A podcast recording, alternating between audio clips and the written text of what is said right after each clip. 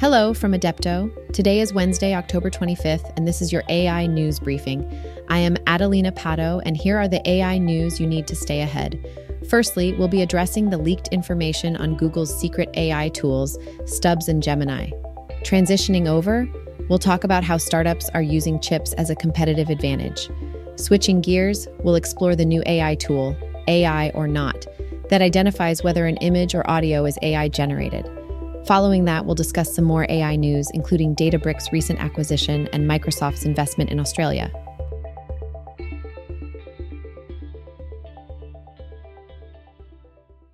The AI community is abuzz with leaked information about Google's new AI tools, Stubbs and Gemini. According to programmer Bedros Pamboukian, Stubbs is designed to launch and build generative AI apps directly from Google's proprietary platform, MakerSuite. It even includes a community feature allowing developers to share and reuse stubs, accelerating the pace of development. As for Gemini, it might replace Google's PaLM 2 and power not just Google Maker Suite, but also Vertex AI. The multimodal capabilities mean that it can interact with pictures going beyond mere text based interaction. So, what does this mean for Google? It demonstrates their commitment to enhancing the developer experience and gaining a competitive advantage in the long run but before we proceed, a word from our sponsor, Growth Daily. Become a world class marketer with Growth Daily's newsletter. Secure yourself top five growth marketing hacks and grow your business with outside the box strategies. Click the link in our show notes to find out more. Now, let's talk about AI startups. Companies like Inflection, Anthropic, Cohere, and Imbue have something important in common. They each own more than 10,000 NVIDIA H100 GPUs. These companies are all less than five years old, operate with fewer than 200 employees, and are valued at over $1 billion. This reveals a trend the correlation between compute power, represented by the number of advanced AI chips, and startup valuation.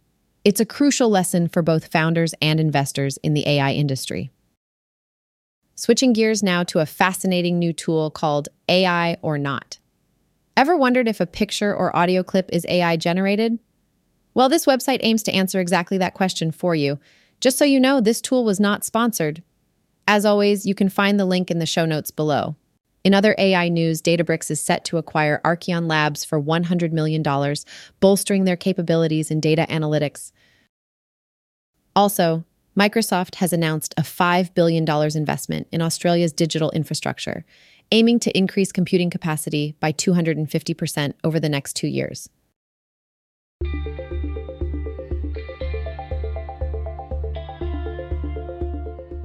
You can read more on all of these stories at www.adepto. AI, this has been your AI news briefing.